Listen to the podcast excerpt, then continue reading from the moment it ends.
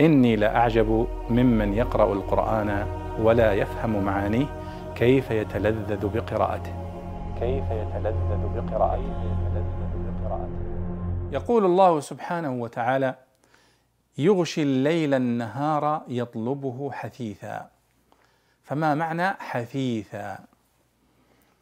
فمعنى حثيثا هنا أي مسرعا. يطلبه حثيثا يعني سريعا. ومنه حث فلان فلانا على الأمر. حثه يعني استعجله. وإذا قلت حثيته على كذا أي استعجلته وأمرته وحضيته عليه. فإذا الليل والنهار يغشي الليل النهار يطلبه حثيثا فالليل يطلب النهار والنهار يطلب الليل. فكأنهما في طلب حثيث مسرع لا ينقطع. هذا معنى قوله حثيث. مأخوذة من حثه يحثه حثا. وهذه صفة يطلبه حثيثا يعني يطلبه طلبا حثيثا مستعجلا مسرعا غير منقطع.